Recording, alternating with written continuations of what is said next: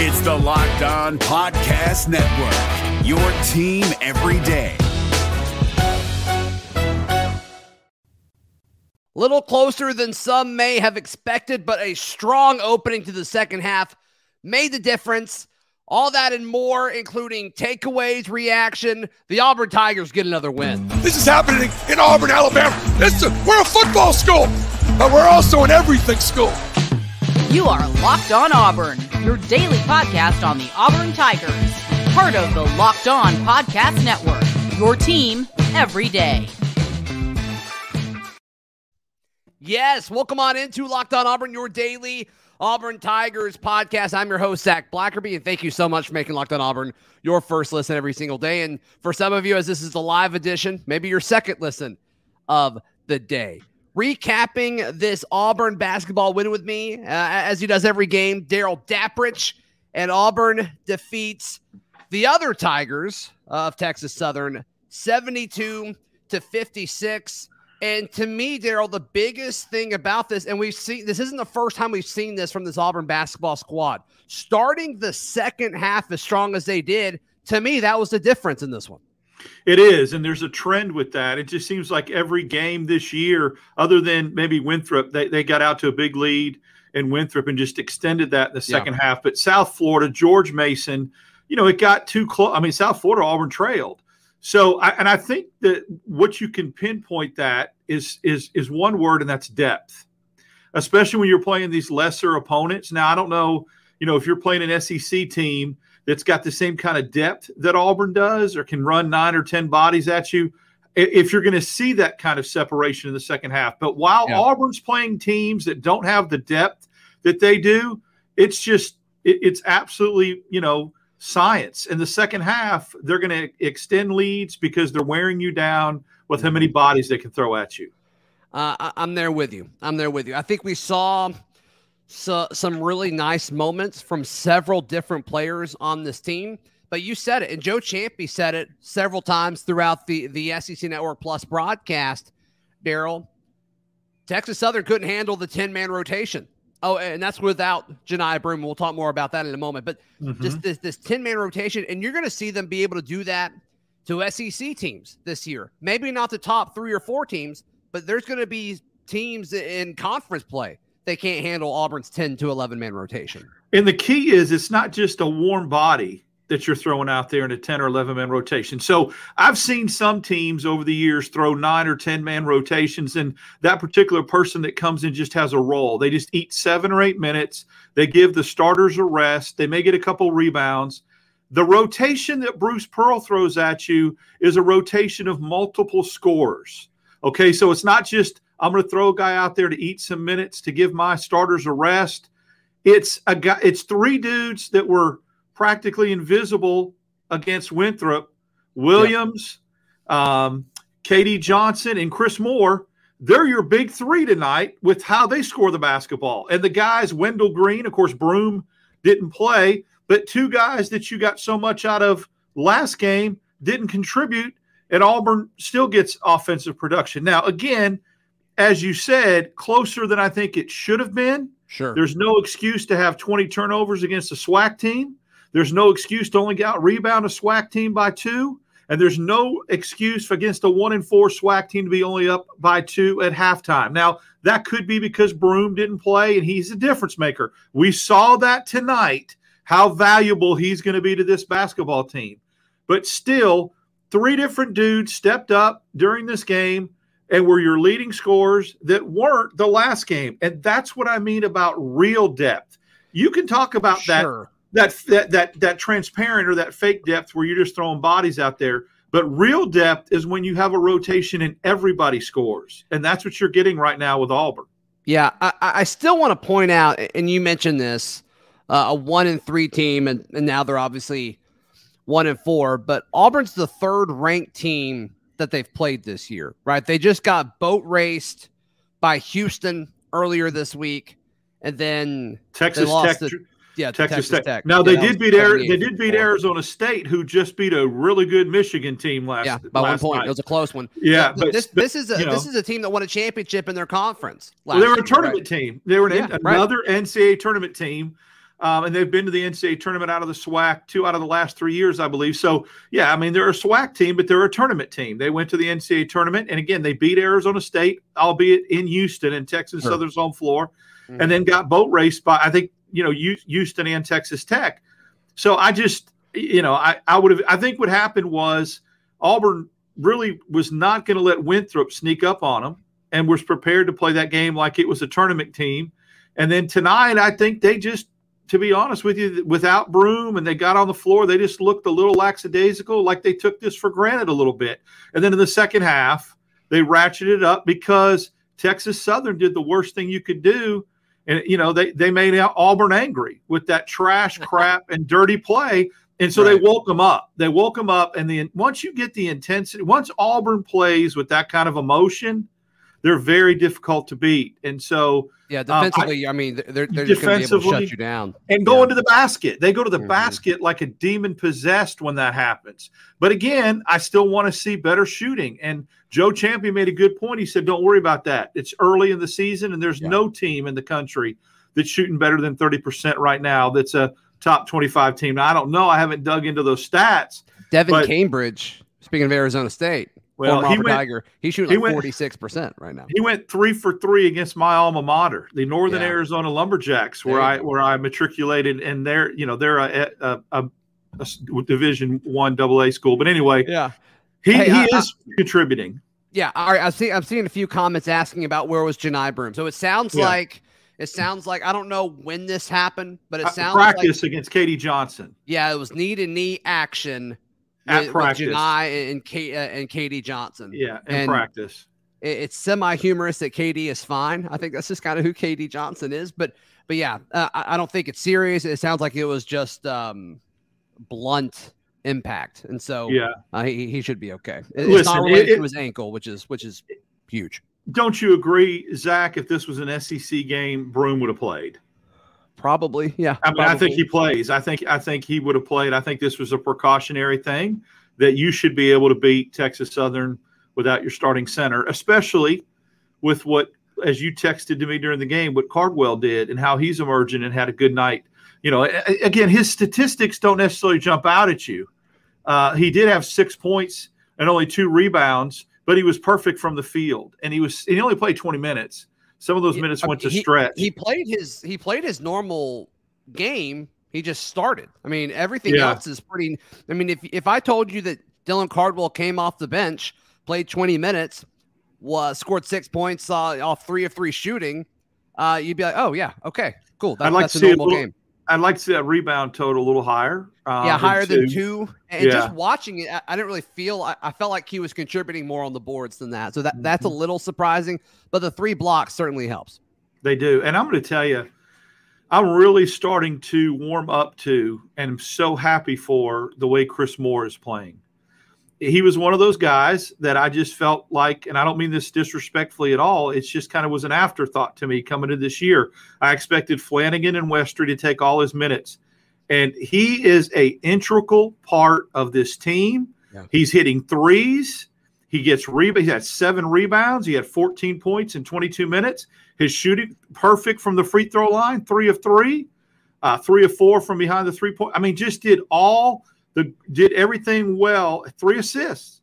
So the minutes that he is giving Bruce Pearl right now, I consider to be – I would have to think Bruce Pearl considers them bonus minutes because I don't think we could have looked into a crystal ball and seen Chris Moore contributing and playing the way he did. So I love it. I'm happy for him too. I thought Chris Moore was going to transfer after last season. I thought he was gone, especially with Westry coming in. We thought Westry was going to kind of primarily be the 3. No, he's a starter. He deserves to be a starter. He looks more effective on the offensive side than when Allen's in. And I think his minutes are going to stay about whether how many minutes he played 22 minutes. He played 22. I think that he is going to be a guy, you nailed it, that's going to start the rest of the year, is going to play anywhere from 18 to 22 minutes, and is going to be, we're going to look at the end of the year and go, wow, are we fortunate that he didn't transfer and he's an integral part of this team?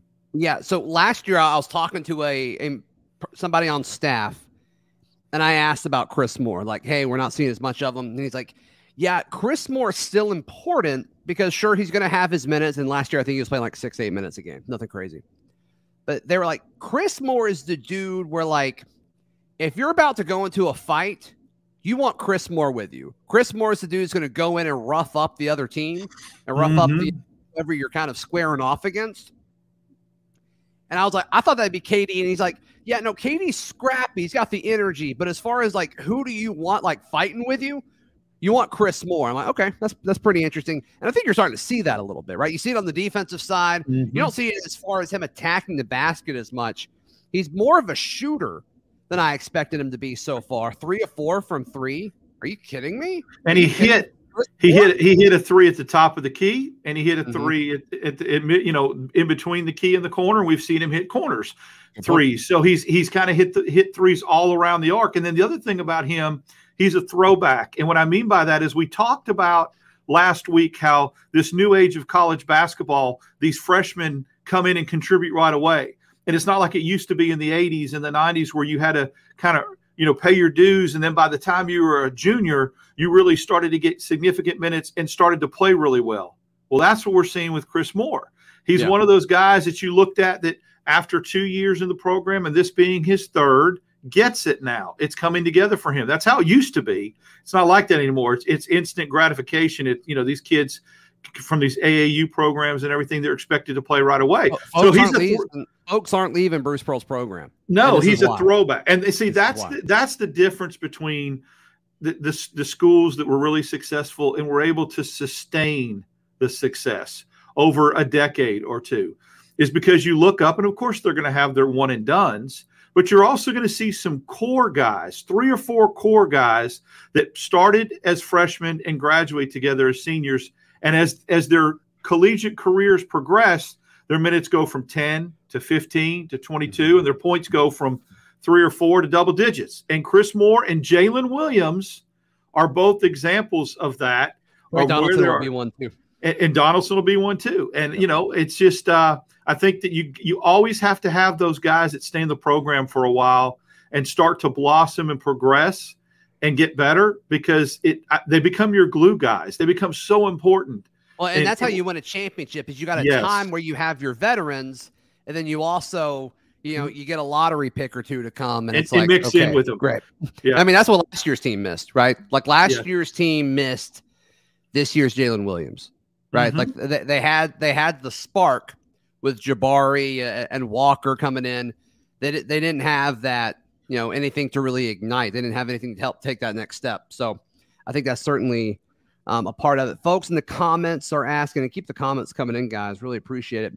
Ask about what Broome's impact would have been here. Ben Johnson asks, if Broome was in tonight, what do you think the score at half would have been? 20 of 27 TSU points were in the paint. Just watching it, Darrell, to me, it didn't really seem like it was all on Dylan. I think there were other guys. I think guys were just kind of getting lost in the paint. Would Janai have helped with that? Sure. I certainly don't think there would have been an issue. He's the eraser of mistakes. When you get lost on defense, he's there to bail you out. So Ben makes a great point. Because that Nicholas dude had 10 rebounds at halftime, okay? And I'm here to tell you, I may not know much, but I can almost cod-lock guarantee that joker ain't getting 10 rebounds at halftime if Johni Broome's in the game. That's a good point. And they're not getting 20 of 27 in the paint if Johni Broome's in the game. So great observation, Ben. I think that game's maybe 7 or 8 at halftime because of it's a plus minus thing. It's why we like this stat so much. Broome's going to give you some offense that you didn't get when Stretch was in the game, when he ate some minutes up. Broome's going to give you some offense, and he's also going to erase some points for you defensively. So you start to net that out, and it's maybe a +7, +8. And that's where Auburn maybe would have been up 8 to 10 at halftime.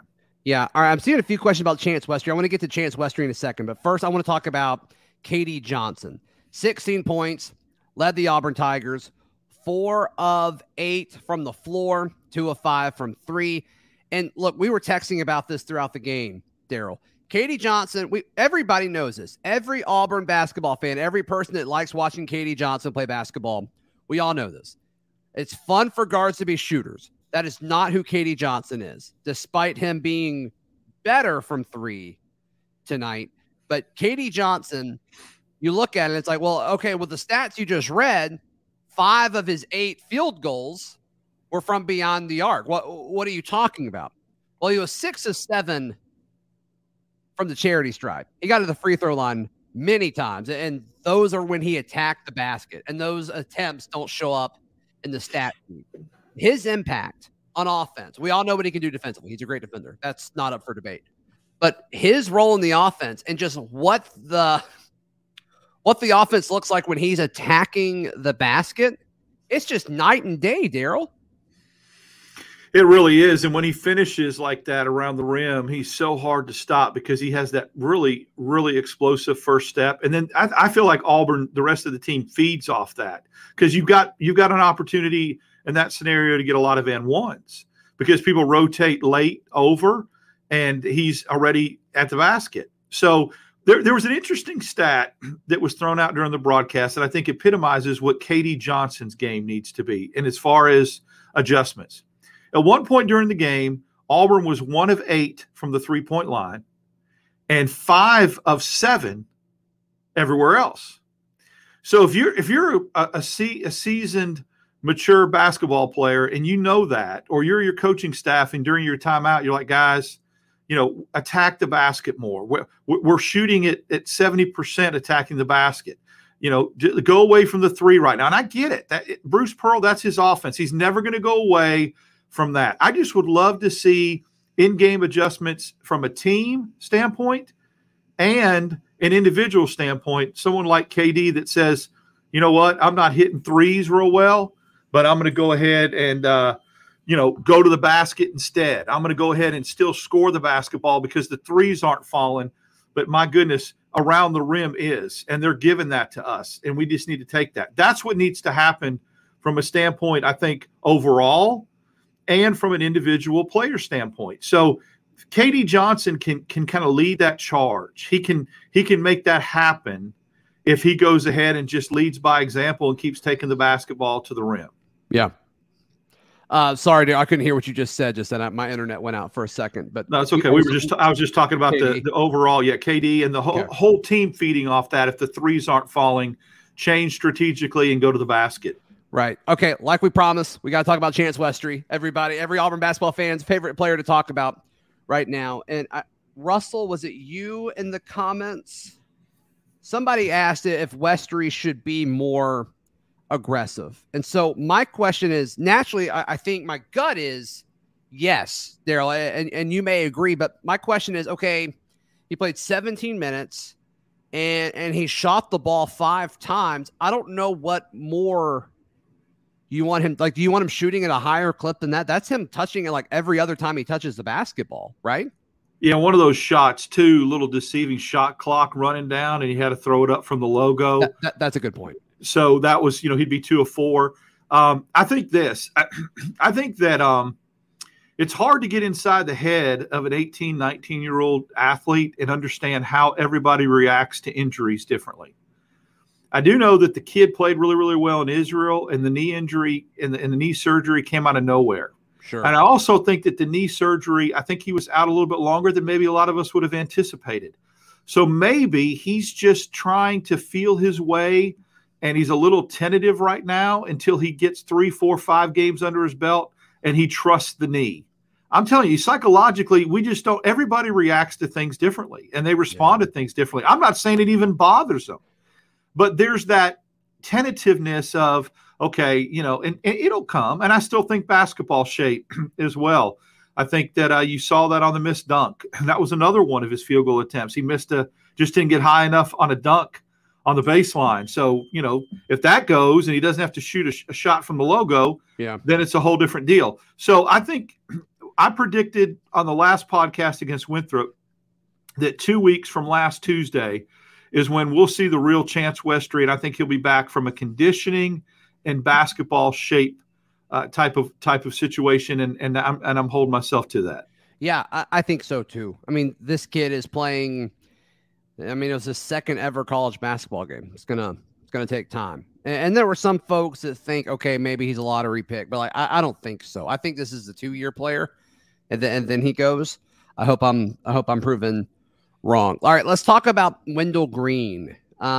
Shot the ball less than he typically does, Darrell. Scored just 4 points on the night. Didn't get to the free throw line, which is a bit unusual. Still got his rebounds, still got his assists. But he had 5 turnovers. This wasn't a good game for Wendell. His plus minus was still okay, but any cause for concern, or was it just, hey, this is just kind of, you know, what college basketball is? Not really. I think as long as you have somebody else in the backcourt that can pick up the slack, and again, it could be this team, Wendell Green will score more than he doesn't when this year's out. But if you look at what KD Johnson did, scoring 16, and then Zeb Jasper gets 8. Yeah. Okay. You know, I with 17 minutes, I like that 8 points. So, you know, from a guard standpoint, you got probably 4 more than Zep has been averaging, and 6 more than KD's been averaging. So it picked up, you know, that whole situation, they pick each other up. As long as everybody doesn't go cold, and here's where Chance Westry, as the season goes on, will even be more important. Let's say Wendell Green does struggle, and let's say Zep isn't hitting his shots and he doesn't have 8 to 10. Well, okay, then Chance Westry, if he gets into double digits, he picks up the slack. That's the beauty of having 4 in the backcourt and just rotating him in and out, and being able to you know, with KD and then Tre coming in off the bench to provide a spark. I mean, I'm trying to look at his minutes. He had 12 minutes. That's good for him. I think 10 to 12 for Tre Donaldson his freshman year to get baptized into SEC basketball. I like that a lot. 0-for-3. I think that's not going to be a normal thing for him. And he's got to hit the – because they're going to start sagging on him. You saw it tonight. They're not going to respect the outside shot, because we already know he can dribble, drive, penetration. He's a beast inside. He's athletic. He's physical. They'll start sagging on him and forcing him, daring him to make perimeter shots, and he's going to have to if he wants to be the point guard he wants to become. Yeah, yeah. He hasn't really shown the world, excuse me, what his offensive game is yet. So that'll be interesting to see that develop. Steven says, Darrell's such a pro. Internet goes out and he knows what to do. Absolutely. Absolutely. Garrett saying, I'm good with Wendell getting the bad game out of his system tonight. Yep, nothing wrong with that.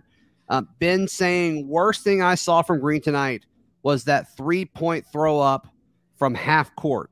And, I mean, we talked about it before, right? Logo win, and that was it worked against Winthrop. You know, I'm with you. I'm not a fan of those shots. I wasn't a fan when Jared Harper did it. But Bruce Pearl's clearly okay with it, or you would have put a stop to it. So I'm curious to see what that looks like moving forward. But shot selection's always been a thing for me when you talk about Wendell. But like every now and then, like what happened against Winthrop, it works. And it's like, okay, that's why you let him do it. I remember getting so frustrated watching Samir Dowdy and some of the shots that he took with shot selection. And I would go, why in the crap isn't Bruce Pearl pulling him off the floor and making him take better? And it's just, that's not his. It's not the way he does it. It's not the way he runs his team. I waited for that for forever with Harper, and then it's like, oh, he led us to a Final Four run. Okay, that's fine. Yeah, Bruce will stay with those guys, and he'll let them have the creativity to do what they want to do. And you know, at the end of the day, it's a great recruiting technique because you can show film and got kids know. Kids talk on the AAU circuit. Yeah, and they're going to say you've got the freedom in a Bruce Pearl offense to make mistakes and keep shooting it because he'll let you. And so you're not looking over your shoulder. Well, I talked to Zeb Jasper about that on Friday's show, this morning's show, Darrell. I don't know if you were able to listen to it. But I asked him about that. First listen I have every morning, man. Why would I not listen to it? I love Did that even before I was a part of this, right? I love it. No, thank you so much. Thank you so much. Yeah, but we talked about that, right? I was like, what's it like being a guard playing in the system? And of course he loves it. Of course he loves it. Why wouldn't you know? Why wouldn't you love knowing that you have the green light at all times from your head coach? And that's why I think Auburn just signed the Holloway kid, who's a great player, he's every bit as good of a player in high school as Westry was. And he's a good shooter. He'll have the green lights. Why a kid like that signs. Yeah. A couple of the kids that came in on recruiting visits that are guards in the 24 class. So I think that at the end of the day, kids talk, kids know, and that's Bruce's reputation. That's why he's able to get good guards.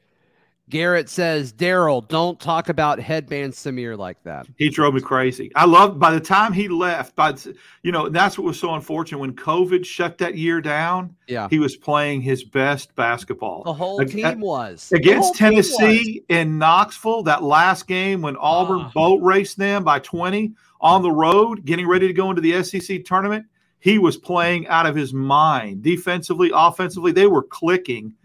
And, yeah, it's just unfortunate. But it took me a while to warm up to him and to kind of trust him, you know, on the floor.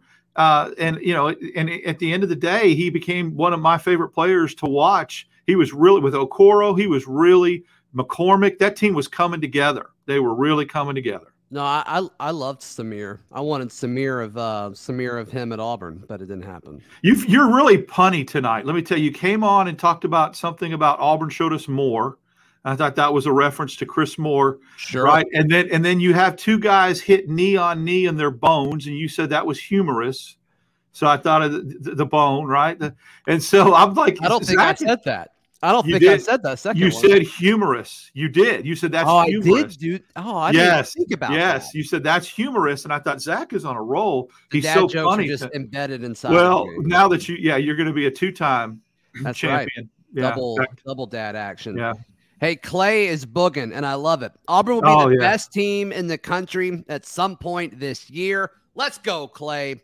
Hopefully it's our tournament time and not midseason like last year. This is our man Clay that we sat with, Zach, at the game. Oh, yeah. Yeah, big Clay. Good. What's up, Clay? Dude. Thanks for hanging out with us on a Friday evening. I agree. I think Clay knows his basketball. He's been an Auburn basketball fan for a long time, and that's what you hope for. He has great tickets, by the way. He really does. He really does. That's what you hope for with a Bruce Pearl coach team, is that they start to play their best basketball. Because I remember even the Final Four team, until they won that game at Georgia when Chuma hit that big three, they were struggling. They would win two, lose one. They just were not – they were not getting on any kind of rhythm, and then they did. They caught fire. So his teams have a tendency to do that. And look, when you're playing 10 or 11, isn't that the absolute, I guess, motive when you're playing 10 or 11, that it's going to take a little while for 10 or 11 to gel, and then once they do, it's going to be dangerous. Yeah.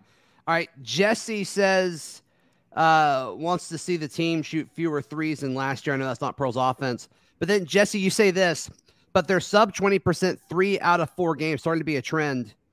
They were the first game. I don't think they've been below 20% since that first game. They definitely weren't against Winthrop.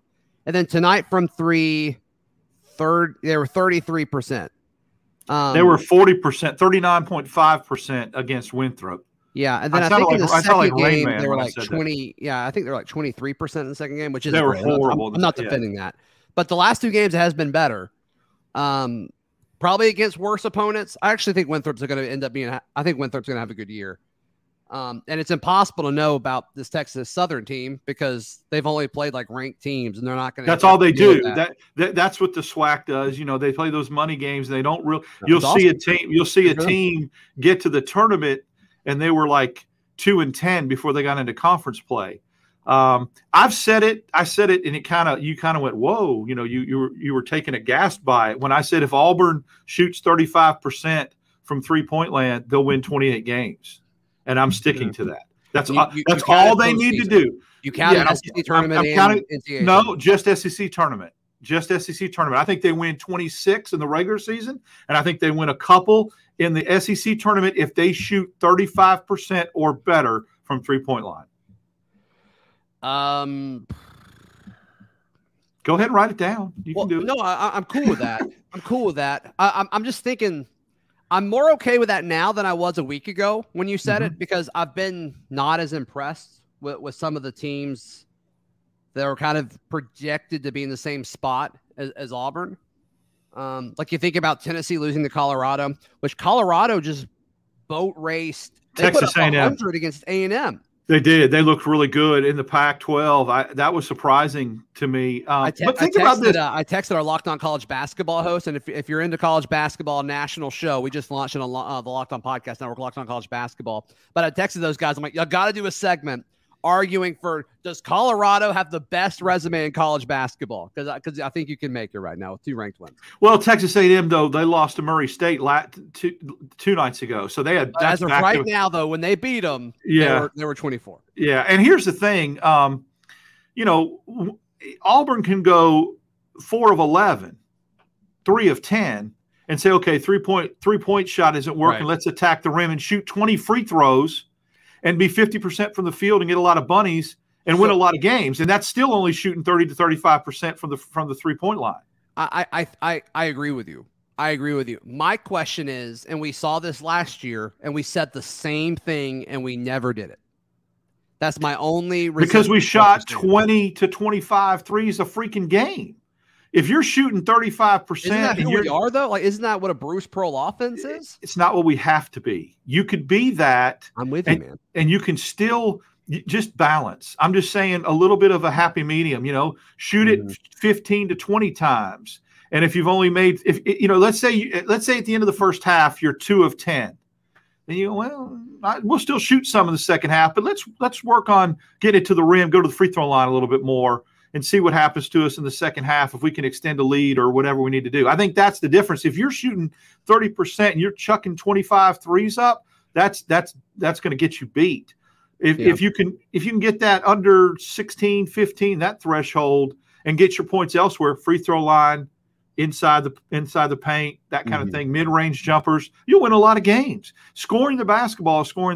And I think that's what we were getting back to, that point where Auburn's other players can feed off KD if he buys in to that approach. Yeah. Noah points out that Texas Southern has not tweeted out the final score yet. So Auburn fans have not been able to meme bomb them. I'm sure they're like, they are notorious slow on their social media anyway. They may be short-staffed. I mean, they're a smaller program. That's okay. That's just... Fun fact, the Locked On HBCU host and the Locked On Longhorns host, both Texas Southern grads. We were texting earlier today. So wow. Cool. And I told them, I'm like, look, I don't think... I think giving y'all 24 points in Vegas, courtesy of our friends Bet Online, if I was putting money on that, I would have put money on Texas Southern plus 24, and I would have won. So yeah, I didn't think that. I thought that was high. I thought it was going to be 18. 24 to 20. Points. That's a lot. I've seen this team a lot during the years of my affiliation with Alabama State. Johnny Jones coached at LSU for 5 years, so he's not a scrub. They play physical. They've got a little bit of a reputation. I'll just leave it at that. They play hard, and listen, they get a lot of D1 transfers. The kid that Walker played at Texas A&M, and they have 2 or 3 other guys that played, major college basketball that get transfers. They got 3 or 4 on the court that were D1 guys. So, that obviously makes a difference. And that team basically looked like the same team last year. They're pretty veteran laden team. Yeah. I mean, they've got a solid chance to win the SWAC again. So maybe this turns into, a quality win and a win against a tournament team when you're looking at, is Auburn going to be a 5 or a 6 seed? Maybe we'll see. 4G just went up. 4G AU asked, what do you guys think Westry's ceiling this is? Garrett, a few comments later, said Westry's ceiling is a lottery pick. I think by the definition of ceiling, I agree. Now, is that likely? I don't know. I don't think it is this year. And Anthony says Westry needs to stay 1 more year. He's not ready yet. And it's like, it's so early. We've seen him play 2 games. I don't think, just right now, as we talk about this on our live show, Darrell, on November 18th, 2022, I don't think he'll be ready by the end of the year. I don't think he'll be like a first-round pick if he were to leave after the season. But the answer to the question, what's his ceiling, I think it is a lottery pick. Yeah, I want to see a little more. I think just it's hard to project that, but I think his ceiling is definitely potentially a first-round pick, and I would think that would be next year. I do think he needs to stay 2 years. Now, my opinion could completely change with a lot of leaps that players make from their freshman to their sophomore year. Right now, again, we got to see him in basketball shape, what he can do in basketball shape. And it's going to be hard, Zach, to determine somebody's ceiling and see what they could become as far as a lottery pick because of the amount of minutes you have to share. Mm-hmm. This reminds me so much. Again, this may sound blasphemous. I'm talking about from a minute standpoint, not a sharing of the basketball and scoring standpoint. The Dean Smith North Carolina teams of the 80s, Dean Smith would tell people, if you want to come here and average 20 points a game, it ain't happening. Mm-hmm. We've got too many studs, too many guys to share minutes and share points. And Michael Jordan bought into that, and that's why Michael Jordan wasn't, scoring 30 points a game like Len Bias was. So that's that team basketball. We've got a lot of guys that share a lot of minutes and a lot of different share the basketball and score. You know, it's somebody different every night.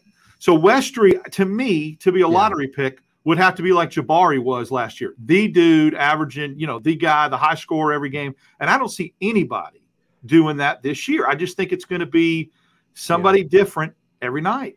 Yeah. Or at least show traits, right? Like show traits of, you know, just being able to that's a great point. Over people. Yeah. NBA drafts on potential a lot of times. Yeah, they love traits. They love potential more than production. Yes, more than production. So that's true. They can look at that and say, hey, this guy projects as a guy in a year or two that's going to be a great contributor. So you're right. It's not all about stats like it used to be.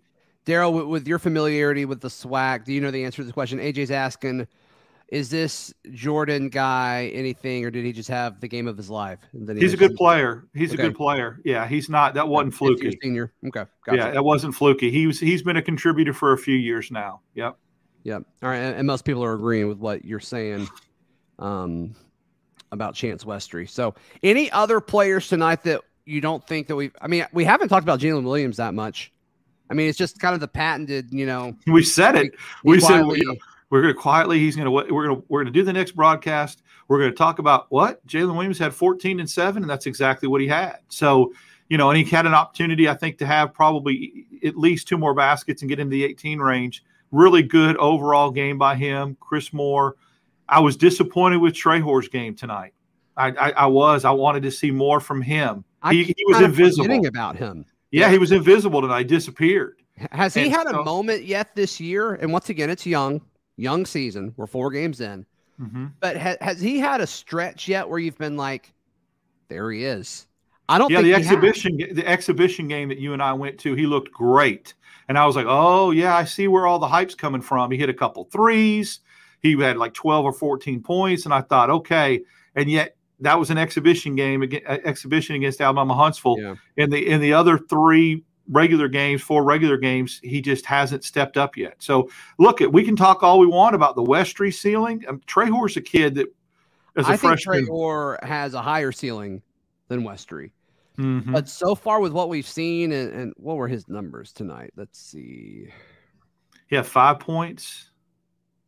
He had no points. No points, okay. No points across 12 minutes. That's first of all, I would have expected more minutes from him, but again, he had 4 fouls. He was in foul trouble. And the NBA drafts on potential, but would it be such a bad thing if he didn't show out either and he came back next year?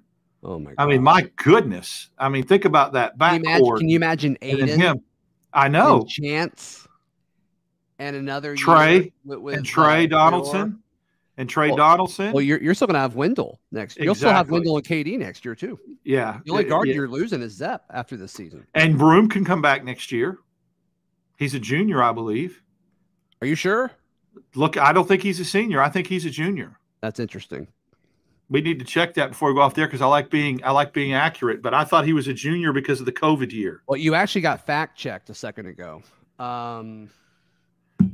With what? Somebody said that Jordan had a 30.1 points per game average.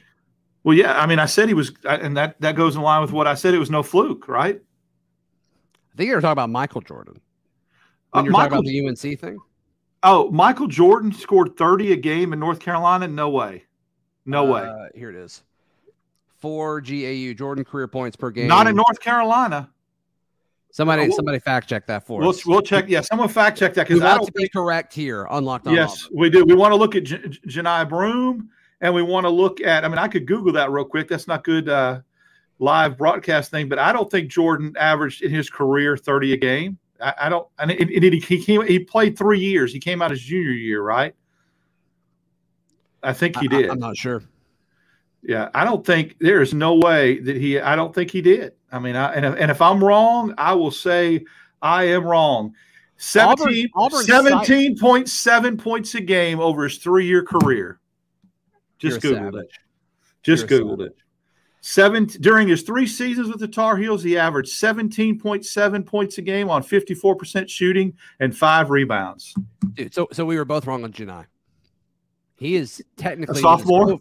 He is a sophomore. Well, yeah. So I thought he was a junior, but then with the COVID year, he goes back to a sophomore. And Jesse just points it out. Broome played 2 years at Morehead State, but one of those doesn't count because it was during the 2020 season. So, that's awesome, dude.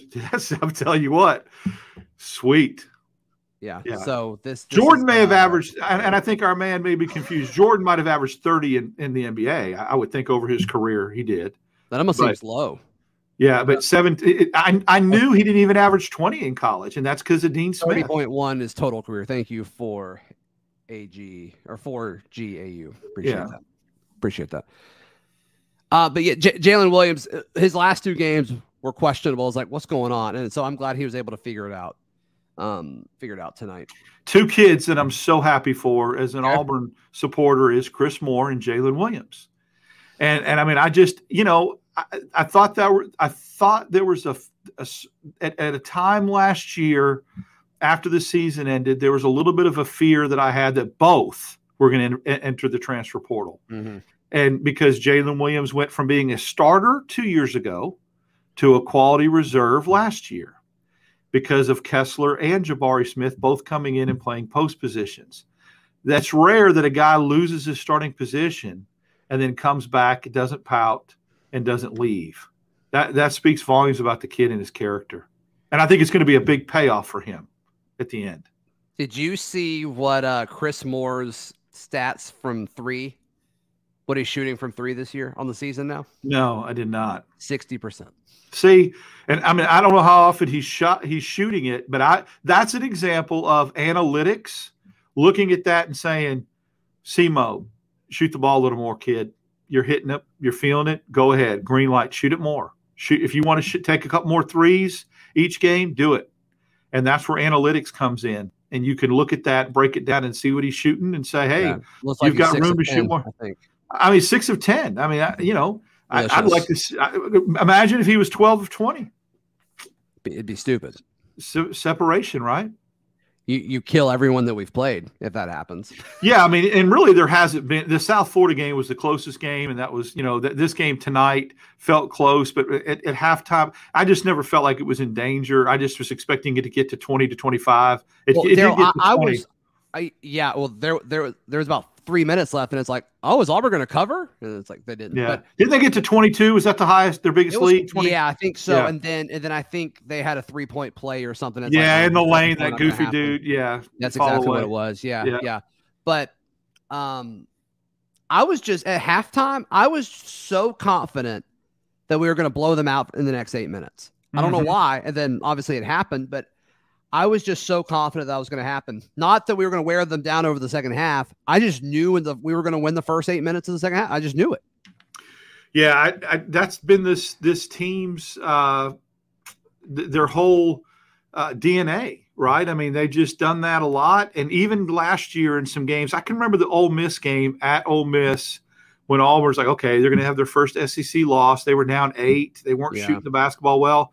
They came out in the second half and absolutely – you know, blow Ole Miss out. And it's just, that's been the stamp. That's been the DNA and the trademark of this team is they really play well in the second half. And they were doing that even when their depth wasn't insane like it is now. So look, they played 10 or 11 tonight without Broome. So what's that going to look like when Broome comes back as far as the amount of players that they're able to run at you? Yeah. I mean, it's at 11. It'll be a reoccurring theme throughout the whole year. And I don't think – now, I know that a lot of coaches start to shorten their bench once conference play starts. I just don't think this team's going to do that. I think you're still going to see 9, 10 guys. Donaldson may get less minutes. He's still going to play. But he's still going to play. Yeah. So I think you're going to see this continue to be the way this team plays, and this will be their strategy going into conference play. And when they go over and play in that tournament too, we'll see when they start to play at Washington, at USC, Washington, a team that got beat by Cal Baptist. Yeah. USC doesn't look very good either. They lost like 300th or something. But Cal Baptist, I think they're not an NAIA school, but they used to be. Someone can fact check me on that, but that's terrible to lose to. I mean, that's just, Yeah, so two more comments, Darrell, then we'll put a bow on this. And if you're watching live right now or later, please subscribe to the channel on YouTube, or if you're listening on iTunes or Spotify, leave us a review. It means a ton. Russell saying unstoppable lineup. Westry at the 1, KD at the 2, Treor at the 3, Jaylin at the 4, Broome at the 5. Have we seen Treor at the 3? Yes. I don't know if we have seen that. Mm-hmm. We have. It hasn't been much then. It has not. It's been Flanagan nor Chris Moore were in the game, and he was playing alongside Broome, and maybe he wasn't at the 3. Maybe he was at the 4 then in that scenario. Yeah. It's hard to tell. It's hard to tell with the sets that Bruce Pearl runs sometimes, but I think that lineup, I'll be unstoppable, and I think at some point I still like Wendell Green on the floor and his maturation, the way he's played this year. I think he's the guy that makes the car go. He's the engine that makes the car go. Yeah. I think when he's going, that team is really, really tough to beat when he's scoring 14, 16 a game. Yep. And then last question, just because I think this is fun. We'll zoom out just a bit. Garrett asked, who's the best team in the SEC right now? A lot of teams trying to figure it out. I know it's really early.